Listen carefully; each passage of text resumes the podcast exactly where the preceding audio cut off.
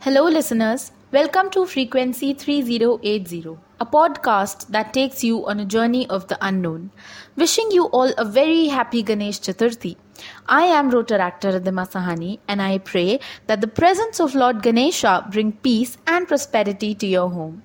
Today's episode is about how the son of Shiva and Shakti was born and how was he unique than the other human babies. So, without wasting any more time, I would like to welcome Rotaractor Yogeshwari and Rotaractor Anand to throw light upon the life of Lord Ganesha. Hey Yogeshwari, do you know how Lord Ganesha was born? Because I have heard that he was not born in the same way that other human babies are. Yes, I do. So, the story of Ganesha's birth begins with much of a revolt. After the Devtas prayed to Lord Shiva to not bring a life to the world, as it couldn't endure a child with such magnetism, and even all the three worlds together couldn't sustain him, Uma or Parvati, who is the wife of the Lord, in a fit of spite, cursed all the Devtas that they would be incapable of conceiving a child as well. Ganesha is said to be the child of Shiva and Shakti. Shiva is the ascetic manifestation of God, which means he is withdrawn from the world. But after marrying Shakti, she connects him back to it.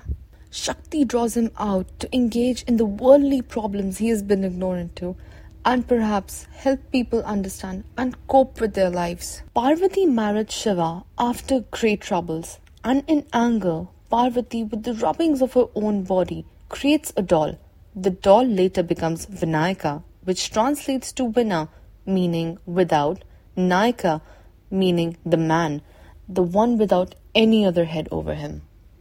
So, Anand, do you know that Lord Ganesha was half human and half animal? One day, after returning from meditation, Shiva wished to see Parvati, but she had asked Vinayak to guard the front door and not let anyone in. Shiva tried to gain access to see the goddess, but Vinayak was reluctant to let him in. Shiva was appalled and horrified to find Vinayak standing between him and his goddess. The ascetic god started feeling emotions that were anything but ascetic. He was jealous and angry about being stopped from seeing his own wife. In a fit of rage, he threw his trident and cut the boy's throat in half, causing his head to fall to the ground. This angered the goddess, and she demanded a head for her headless son. Lord Shiva proceeded to order his ganas or troops or followers to head in the northern direction and fetch the head of the first animal they saw. Ironically, the first creature they encountered was not a normal elephant but Airavat, the ride of the king of gods Indra. Airavat was a white elephant associated with the god who brings rain, symbolizing water and fertility. This was the head that Ganas, the followers, brought to Lord Shiva. Ganesha's unique form with a human body and an animal head symbolizes the enduring connection between the god and the goddess, the hermit's spiritual pursuit, and the householder's worldly duties. Through Ganesha, Shiva represents the spiritual path, while Shakti embodies familial responsibilities and demands of everyday life. Ganesha, the intermediary, thus becomes a deity for those seeking both spiritual enlightenment and those pursuing material growth reflecting the complexities of today's lives. Hey, do you know that Lord Ganesha's devotees celebrate his birthday every year? Oh, yes. Every year, right when the rains are waning, the festival of Ganesh Chaturthi comes. During this festival, clay idols of Lord are made and he is worshipped. Welcoming in our household, offerings are made to him, and after the worship is over, his idol is let go, floating in water, and thus gets dissolved in it. Year after year, the Vinayaka comes and goes, which I think is to remind us that everything in life is fleeting, as to remember that nothing is permanent, even the good times. But it also brings hope that the bad times will end soon too. The huge potbelly of Ganesha's idols remind us of wealth, and this abundance shown through Ganesha's idol is called Yakshamurti. The offering of a modak, which resembles the appearance of a bag full of gold, is again a remark. Gold is usually associated with unhappiness, and Modak, which is made of sweet filling, on the contrary, suggests that wealth should bring happiness for it too to actually matter.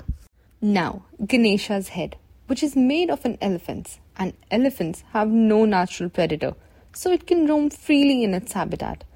It has no natural threat, and I think us humans want our lives to be just like an elephant's, one with no enemies. And finally, the symbol of problems rats. Ganesha is often related to things that breed rapidly, which in the animal kingdom is rats.